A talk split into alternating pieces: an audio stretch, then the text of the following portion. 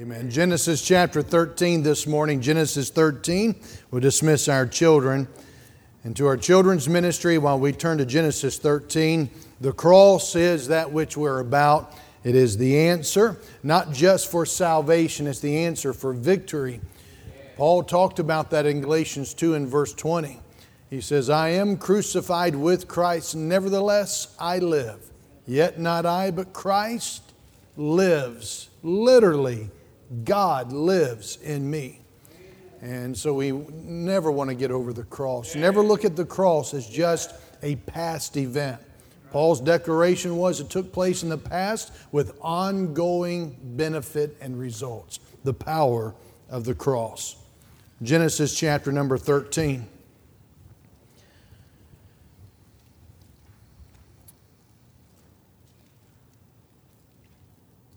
You have it? Let's stand, please, and let's look at beginning in verse number one. Genesis 13, verse 1 And Abram went up out of Egypt, he and his wife, and all that he had, and Lot with him into the south. And Abram was very rich in cattle and silver and in gold. And he went on his journeys from the south even to Bethel unto the place where his tent had been at the beginning, between Bethel and Ai, unto the place of the altar which he had made there at the first, and there Abram called on the name of the Lord, and Lot also, which went with Abram, had flocks and herds and tents. And the land was not able to bear them that they might dwell together, for their substance was great so that they could not dwell together. And there was a strife between the herdmen of Abram's cattle and the herdmen of Lot's cattle, and the Canaanite and the Perizzite dwelled then in the land. And Abram said unto Lot, Let there be no strife, I pray thee, between me and thee, and between my herdmen and thy herdmen, for we be brethren. Is not the whole land before thee? Separate thyself, I pray thee, from me. If thou wilt take the left, then I will go to the right. Or if thou depart to the right hand, then I will go to the left. And Lot lifted up his eyes and beheld all the plain of Jordan, that it was well watered everywhere. Before the Lord destroyed Sodom and Gomorrah, even as the garden of the Lord, like the land of Egypt, as thou comest unto Zoar.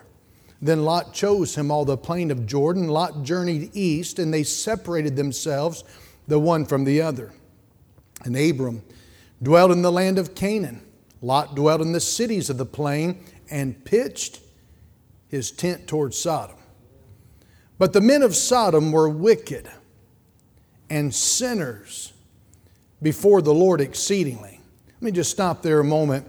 The, the poetic language of the King James says, But the men of Sodom were wicked and sinners before the Lord exceedingly. What these words are telling us is that what these men of Sodom were and what they did was something of the most grotesque, heinous crimes against God, not in private it says they were doing it in the face of God and flaunting it. That's the concept of wicked and sinners before the Lord exceedingly. And the Lord said unto Abram, verse 14, After that Lot was separated from him, lift up now thine eyes, and look from the place where thou art northward and southward and eastward and westward. For all the land which thou seest, to thee will I give it, and to thy seed forever. And I will make thy seed as the dust of the earth, so that if a man can number the dust of the earth, then shall thy seed also be numbered. Arise, walk through the land in the length of it and in the breadth of it, for I will give it unto thee. Then Abram removed his tent and came and dwelt in the plain of Mamre, which is in Hebron and notice the phrase, and built there an altar unto the Lord. Now take your Bible and turn over to Genesis chapter 19. And there came two angels to Sodom at even. And Lot sat in the gate of Sodom. And Lot, seeing them, rose up to meet them. And he bowed himself with his face toward the ground, and he said, Behold, now, my lords, turn in, I pray you, into your servant's house, and tarry all night, and wash your feet, and ye shall rise up early and go on your ways. And they said, Nay, but we will abide in the street all night. And he pressed upon them greatly, and they turned in unto him, and entered into his house, and he made them a feast, and did bake unleavened bread, and they did eat. But before they lay down, the men of the city, even the men of Sodom, compassed the house round, both old and young, all the people from every quarter. And they called unto Lot and said unto him, Where are the men which came into thee this night? Bring them out unto us that we may know them. The word know is the idea, the same word that said of Adam knew his wife Eve and she bare a son. These men said, Bring out those men of God that we might intimately, physically know them. Verse 6 And Lot went out at the door unto them and shut the door after him and said, I pray you, brethren, do not so wickedly Behold, now I have two daughters which have not known man. Let me, I pray you, bring them out unto you, and do ye to them as is good in your eyes. Only unto these men do nothing, for therefore came they under the shadow of my roof. We'll stop our reading right there. It's hard to believe, as many times as I've read this, and I'm still reading these words that have been forever settled in heaven, and it doesn't get any easier to read it. But the Bible tells us in 2 Peter chapter 2, Lot was a saved man.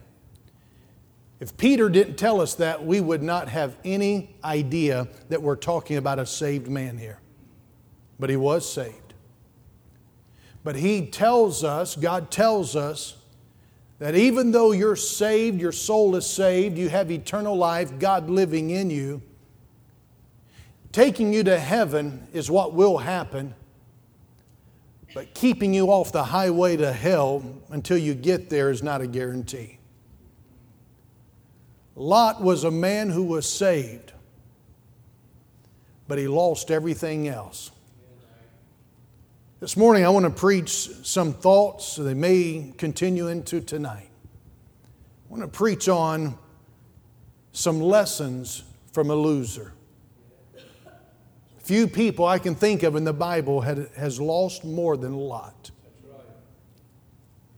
And God puts him here, I believe, to not only help us see the nations that have come out of Lot that are the problem today, but also the lessons that are in Lot for us to learn from today. Lessons from a loser. Thank you. Please be seated.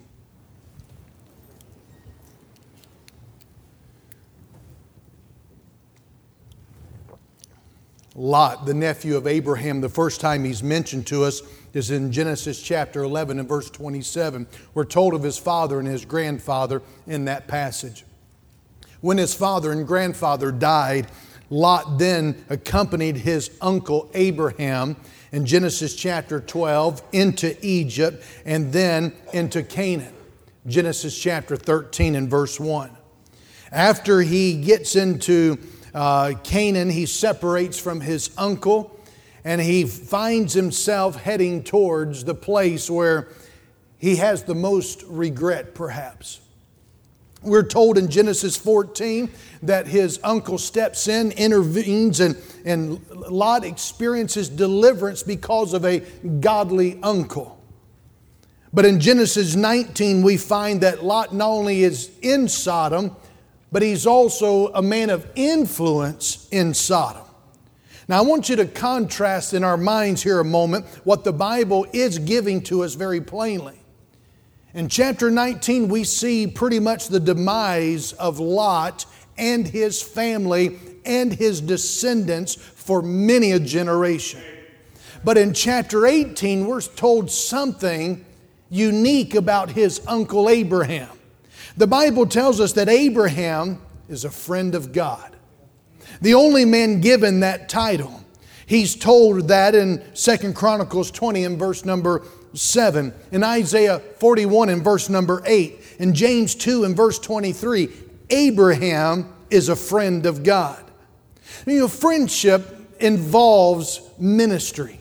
And we find in chapter number 18 that Abraham had a ministry. He had a ministry in chapter 18 to the Lord. He serves the Lord. Have you ever thought about that? What would you serve the Lord?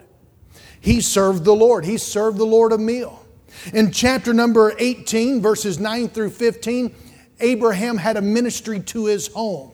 You want to be a friend of God? You must attend to the responsibilities that God has given to you concerning your home. Everybody has them. The man, the husband, the father has role and responsibility. The wife, the mother has role and responsibility. Children have a role and responsibility. You want to be a friend of God? You don't dismiss where God puts a maximum interest in the home. Our theme this year is experiencing God. If you experience Him in your heart, it's to overflow in your home. And what you experience of God in your heart and home, the overflow is going to be right here in church. Mm, Abraham not only had a ministry to the Lord in chapter 18 and to his home, but he also had a ministry to the lost world. Abraham was a friend of God. Do you know that Lot's not called the friend of God? He's not even called a lesser friend of God. Because there are not friends of God's, God and lesser friends. You're either a friend of God or you're the friend of the world. Lot was a friend of the world. Chapter 19 describes it. You know, Lot had everything every uh, imaginable advantage given to him to help him live life in victory and to the fullest. We're, we're told he was taken in and reared by Uncle Abraham. Not Father Abraham, it was Uncle Abraham. When Abraham first trusted God and got on that revival journey, that faith filled walk with God that puts him in Hebrews chapter 11, Lot was with him. But apparently, he paid little attention to the testimony and the witness of Abraham. Lot was given the first choice of land, direction, opportunity by Abraham, but he chose selfishly that which reminded him of Egypt and that which drew him into Sodom. He was rescued from enslavement when captured by an invading army in Genesis chapter 14. So get the picture. Lot starts out with Abraham. As Abraham hears from God, he has a transaction of faith with God. Lot doesn't pay attention to how to be a friend of God. Lot, he's given opportunity. He couldn't say, Nothing ever works out for me. No one ever pays attention to my needs. No, he was given deference by Abraham. And then he was given a second chance and a third chance. But instead of returning with Abraham, he chose, Lot chose Sodom.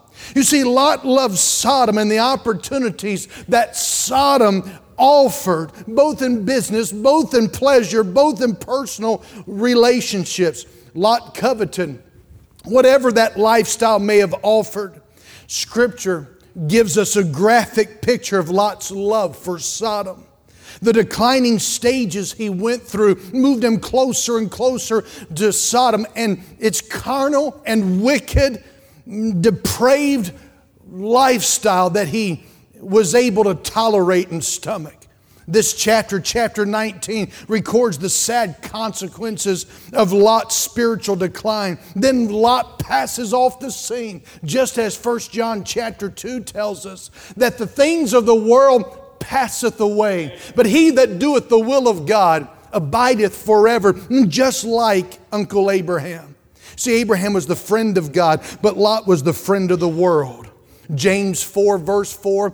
James says, You adulterers and adulteresses, know ye not that friendship of the world is enmity with God? Whosoever will therefore be a friend of the world is the enemy of God.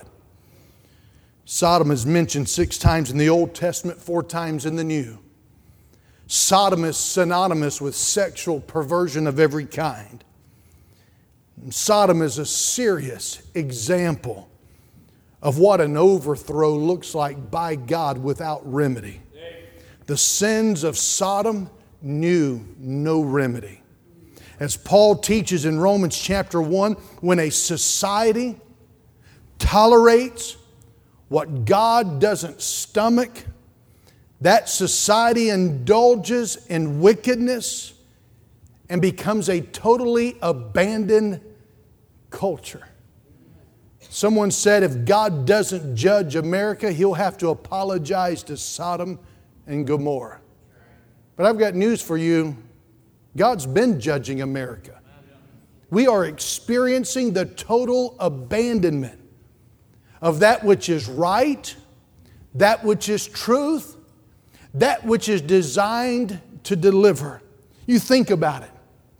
The founder of our country is given one day of recognition, while an entire group that is involved in an abomination against God and is proud of it, they're given an entire month in the United States of God bless America. We live in a tolerant, peace loving society that preaches we will not tolerate any discrimination based upon race, gender, or religious beliefs unless you're a white male that it claims to be a Christian. We say and hear it preached love is love unless you decide to love God and love your country. It's all about a woman's rights, we're told. But no one who's leading that charge knows how to define what a woman actually is. Even the one that they present to the Supreme Court cannot define what a woman actually is. Trust the science, we're told, but deny basic biology. Our kids can never pretend to be an Indian without being reprimanded, but a man is praised when he pretends to be a woman. A black woman cannot be put on a syrup bottle, but a fake woman can be put on a beer can. Black lives matter, we're told, except inside the womb of a black mother. Our government suggests that college students should not have to pay for their student loans because they don't have sense enough. They wouldn't call it that, but they say they cannot understand the document they signed to get that loan. But we are to believe that an elementary aged child can decide for themselves without parents' permission to change their gender. I'm telling you, we, lived in, we live in a catastrophic, messed up society that is falling fast into hell and we, instead of buying the truth and selling it not, we're compromising the truth just like Lot. We're told in Genesis 13 that Lot lifted up his eyes and he looked upon Sodom. He looked at it and he reasoned, this is a pretty good place, not Sodom. He didn't choose Sodom sitting in church on a Sunday morning. He was just choosing a life that seemed to make sense. It's a good life. This is good land, it's fertile soil. But then we're told in Genesis 13, verses 12 through 13, that he chose to move, pitching his tent towards Sodom. And later, Genesis 14, verse 12, he moves into the city of Sodom. Until Genesis 19 and verse 1, we finally see him sitting at the gate. Sitting at the gate means he has a leadership position, maybe something like a, a mayor of Sodom. See, Lot began the pilgrimage to the promised land with Abraham, the will of God. But once he got there, he saw something brighter, something more uh, uh, pleasant to him in the opportunities of Sodom. Instead of living a life of faith, he lived a life of what felt right. Listen, when you leave faith to what feels right, your feeler becomes desensitized. Desensitization. That's what's happening. God's people are being desensitized. You've seen it if you've looked at anything digital where people can literally be beat to a pulp or even murdered while people stand around videoing. Not intervening. No, not even calling for help. Even cheering on the one who's being beaten. Well, that's not the problem. The problem is the lots who are saved, who are desensitized towards the sin that is designed to strangle the life out of you. Instead of getting mad at the sin and the crime that put Jesus on the cross, many of God's people, just like Lot, are getting mad at the one who's delivering the mail, who is preaching the truth, who's trying to help you so that you can keep your kids out of hell. Lot is a basic picture of backsliding. We looked at Demas, the backslider, but Lot is a much deeper, fuller, richer picture of the anatomy of a backslider. We see his compromise with the world. We see his involvement with wicked thinking. We see him losing his testimony and becoming powerless. We see his desire to linger in that which God is going to condemn. We see his ignoring the warning judgments. We see him being delivered even because of the prayer of others who were closer to God. But we see him ignoring a second chance and a third chance. And we see him going right back into the bitter slide away from God. These were wicked, extremely wicked men, Genesis 13 13 that we read. But that didn't concern Lot. He liked the vibe, so he chose to stay. Not, Lot not only lived near Sodom, he actually became a leader in Sodom. Though it seems that Lot never went along with the worst of the wickedness, Maybe he kept his own morals intact.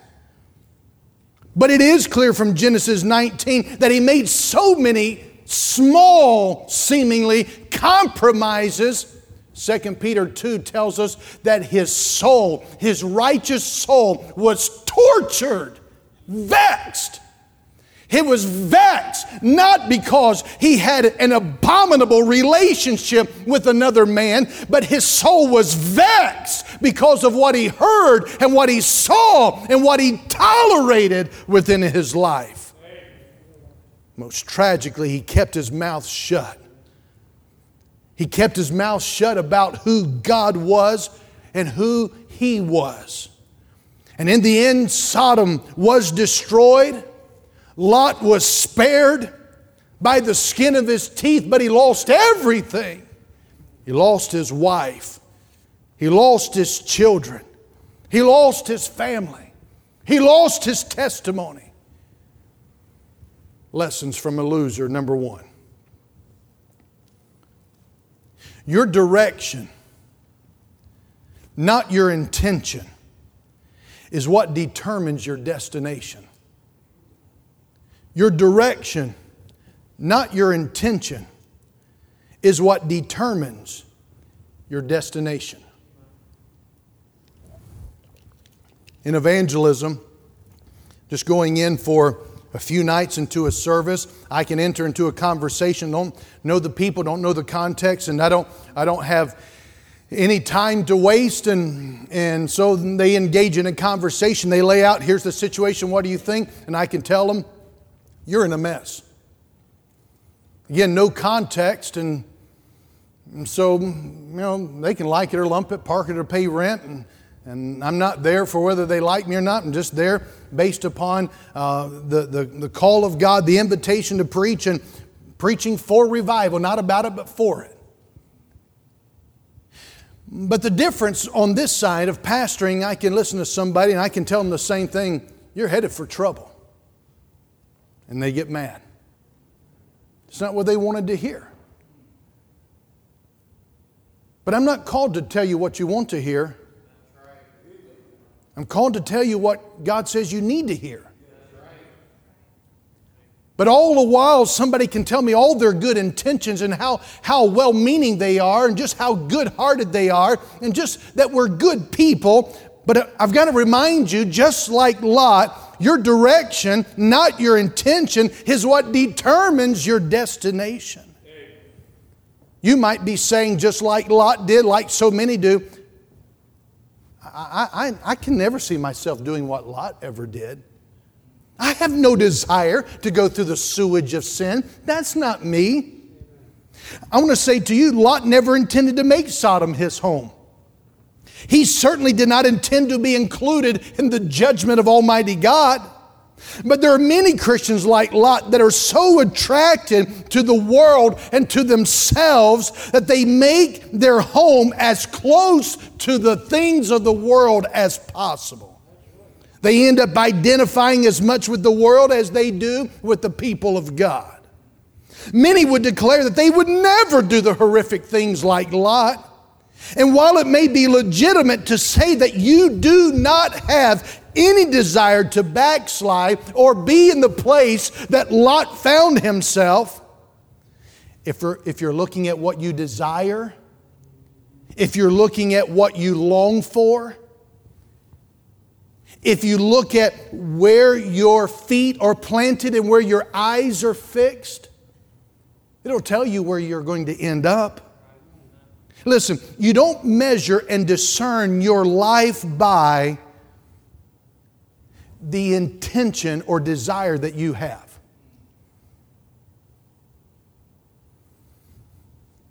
There were many a person in the Bible who desired salvation that did not get saved.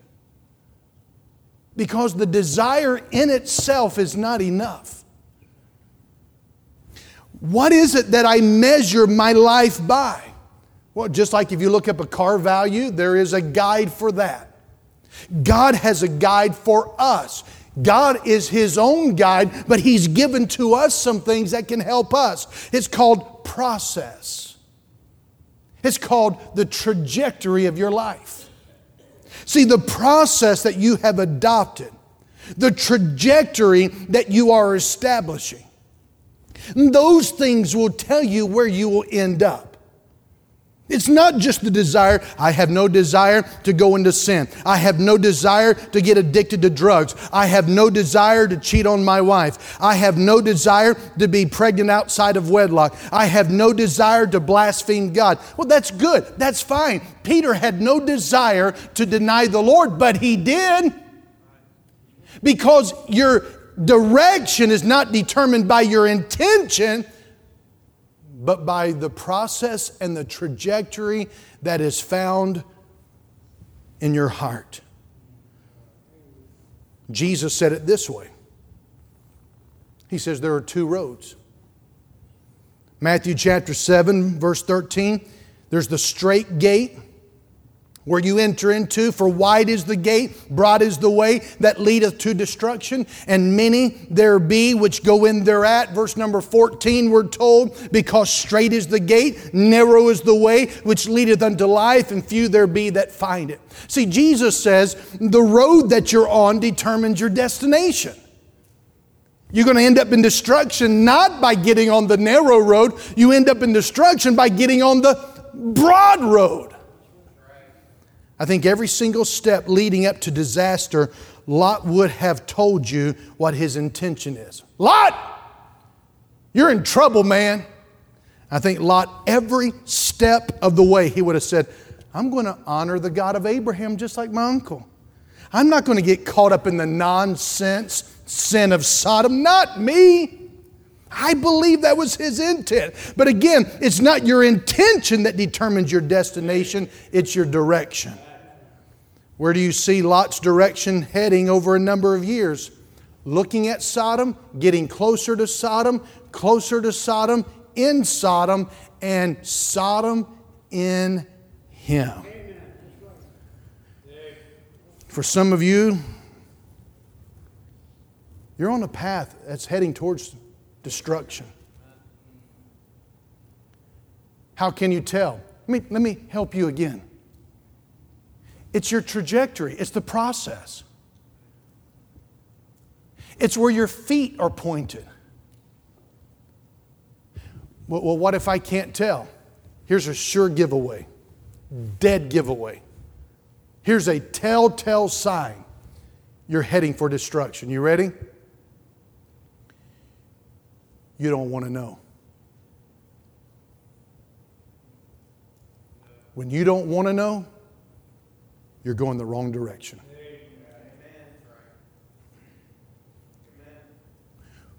When you've been here for years and you still don't want to know, you're going the wrong direction. Whenever I've said, we're concerned about you, and you get miffed, mad, muffled, what other M word? You're going the wrong direction. I just can't wait till I tell my wife what preacher said. You're going the wrong direction. When you talk more critical about those men who are trying to help you to your coworkers who are either lost and heading to hell or they are barely saved at that, and yet you're going to dump your sewage out of your mouth to them rather than see, God loves me, He's trying to help me, it's because you're going the wrong direction. Some of you are on the path that's going to lead to addiction. Some of you are leading on a course that's going to lead to divorce.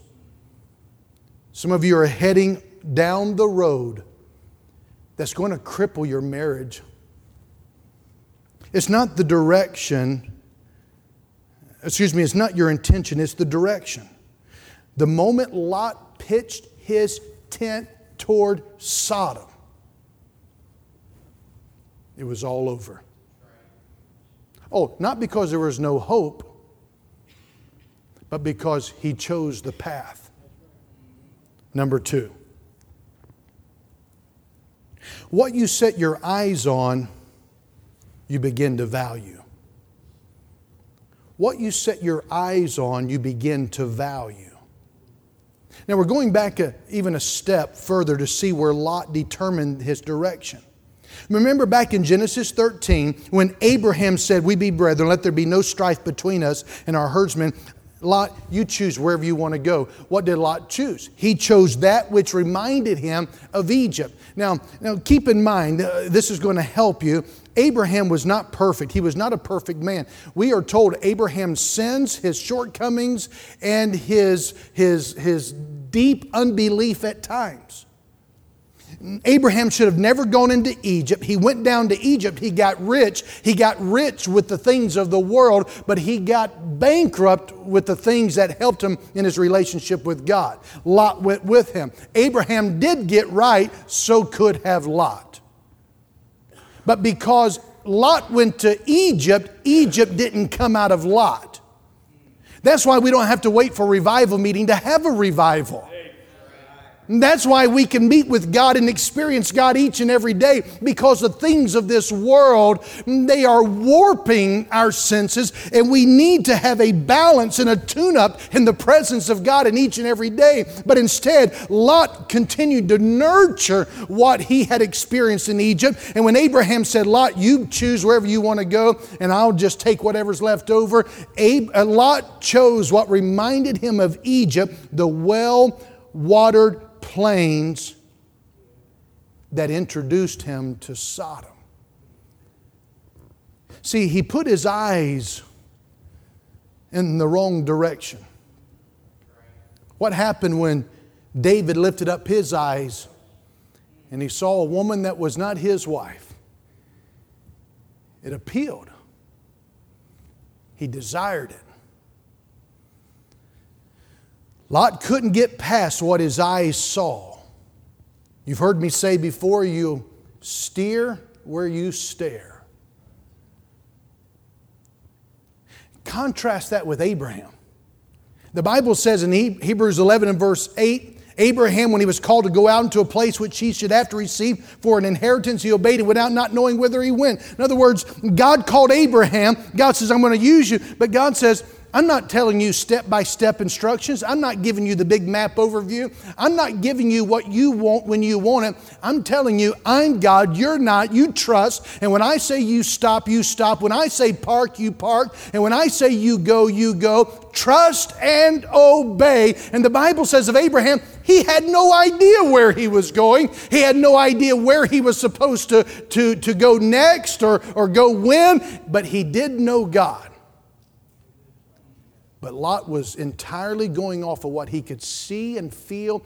And Lot would say something probably like this Well, you know, the way I see it. Whereas Abraham would be saying, Well, you know, the way God sees it. It's a life of faith versus a life of feeling. Remember the 10 spies? Their first response, oh, it, it, it rots my socks. I, I can't, I can't control um, what, how you respond, but I, I, I, I, I don't have as much toleration when our staff responds like one of the 10 spies. When the first response is, I can't do it. Mm. I, I can't do it. I don't think we can do it. Well, it's a good thing we don't have to seek you first, but we can seek God first and His righteousness and all these that you don't think could happen, God can do. I want to tell you, sir, check your heart, check your home. Is the response always, I don't think we can do it? I don't think I can do that. I don't think, I don't, I don't, I don't, I just don't, I don't know, I don't know, I don't know about that. I, I just don't think I do. No, I can do all things through Christ which strengtheneth me.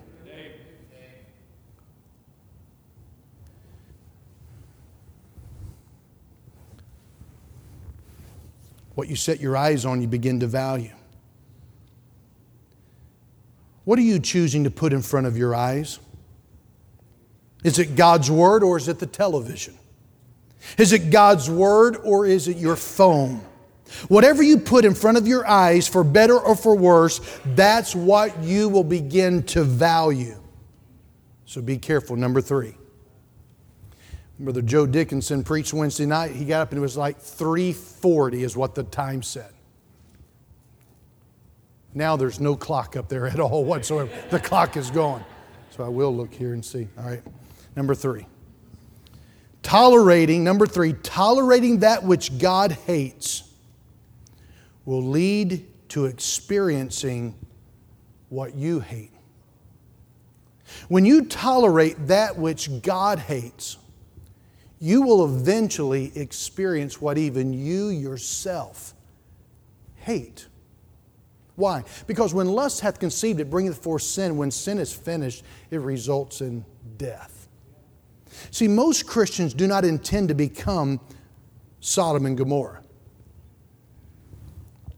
Lot never intended to make Sodom his home. But many Christians, like Lot, are so attracted to self pleasure, gratification, that they make their home as comfortable as possible, allowing themselves to keep a distance and yet stay connected. I like what Spurgeon said. Spurgeon said, if you're going to be saved, be saved 100%. In other words, if you're going to get saved, if you're going to trust God to save you, why don't you see He wants you to be all in? Why, why dabble with the one who saves you? The most miserable person in the world is a half committed Christian who is just enough in the world to be miserable in God and just enough into God that you're miserable with the world. Again, Peter, 2 Peter 2, Lot was vexed, tortured, it says, in his soul, in his righteous soul. He was tortured he, he, he, he loved it, but he hated it. He wanted it, but he didn't want it. There's pleasure in sin for a season. What it doesn't say is what it implies. There is also great regret and disgust in sin for the other season. See, when you tolerate what God hates, you'll experience eventually what even you hate. The worst thing to do is try to straddle two opinions. You can't keep trying to walk along with your feet in both worlds. You've got to make up your mind. What do you really want? Where do you want to be? Where do you want to belong?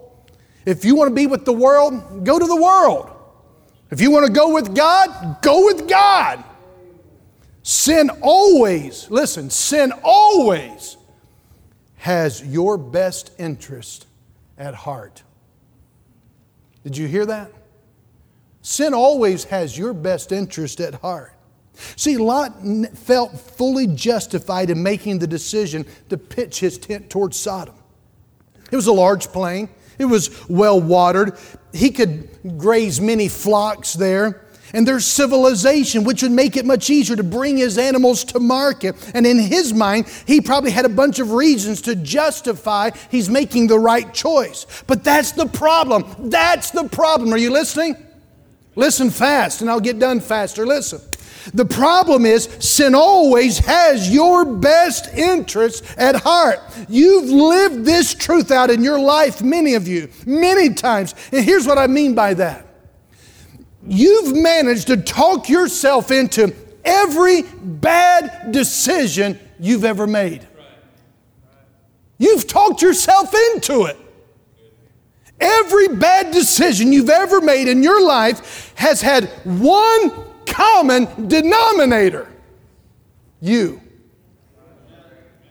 Sin is always incredibly deceptive, which is why we need God, which is why we need a personal relationship with the Holy Spirit of the living God to transform our hearts. Because left to our own selves, we deceive ourselves into every bad decision we ever make.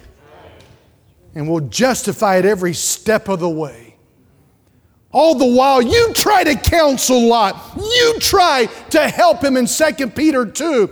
He's tortured in his soul. But he's not going to listen to you. Just like many of you don't listen. You've chosen to put your kids in Sodom. Someone says, Oh, he's going to bring up the school again. You brought up the school, but since you did, I'll go there.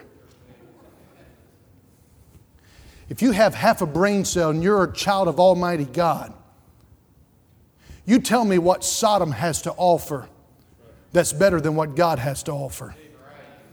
And if you bring up money, I'm going to tell you that there's a God that I know who has no hurting for money, so what's your excuse?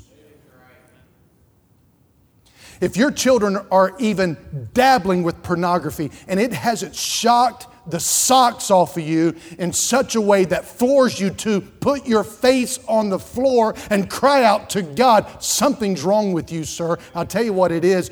You've yet to learn the lessons from Lot the loser. But I want to tell you even further than that the school is not the answer. You put your kids in the school, they sleep in the school. You can chain them to the walls of the school, and it's not the answer. But Jesus is, and the problem is, you've yet to come to Him and get serious. I am so sick and tired, and you've not even begun to figure out what I'm sick and tired of. But I am sick and tired of God's people who are content coming in, plopping on a pew, warming a pew, and making excuses for the same junk that put Lot in the biggest regret of his life, losing his family. And you, sir, you, sir, are no exception. And if you want to be a man, you better be man enough to accept the responsibility just like Lot. And if you have to let your wife and your children tell you that you're in charge and you're doing okay, you're just like Lot.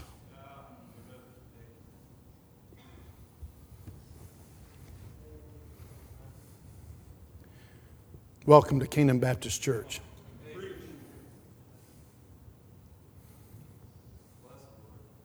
Well, Brother Entre, I'm going to come back tonight. I'm going to finish it.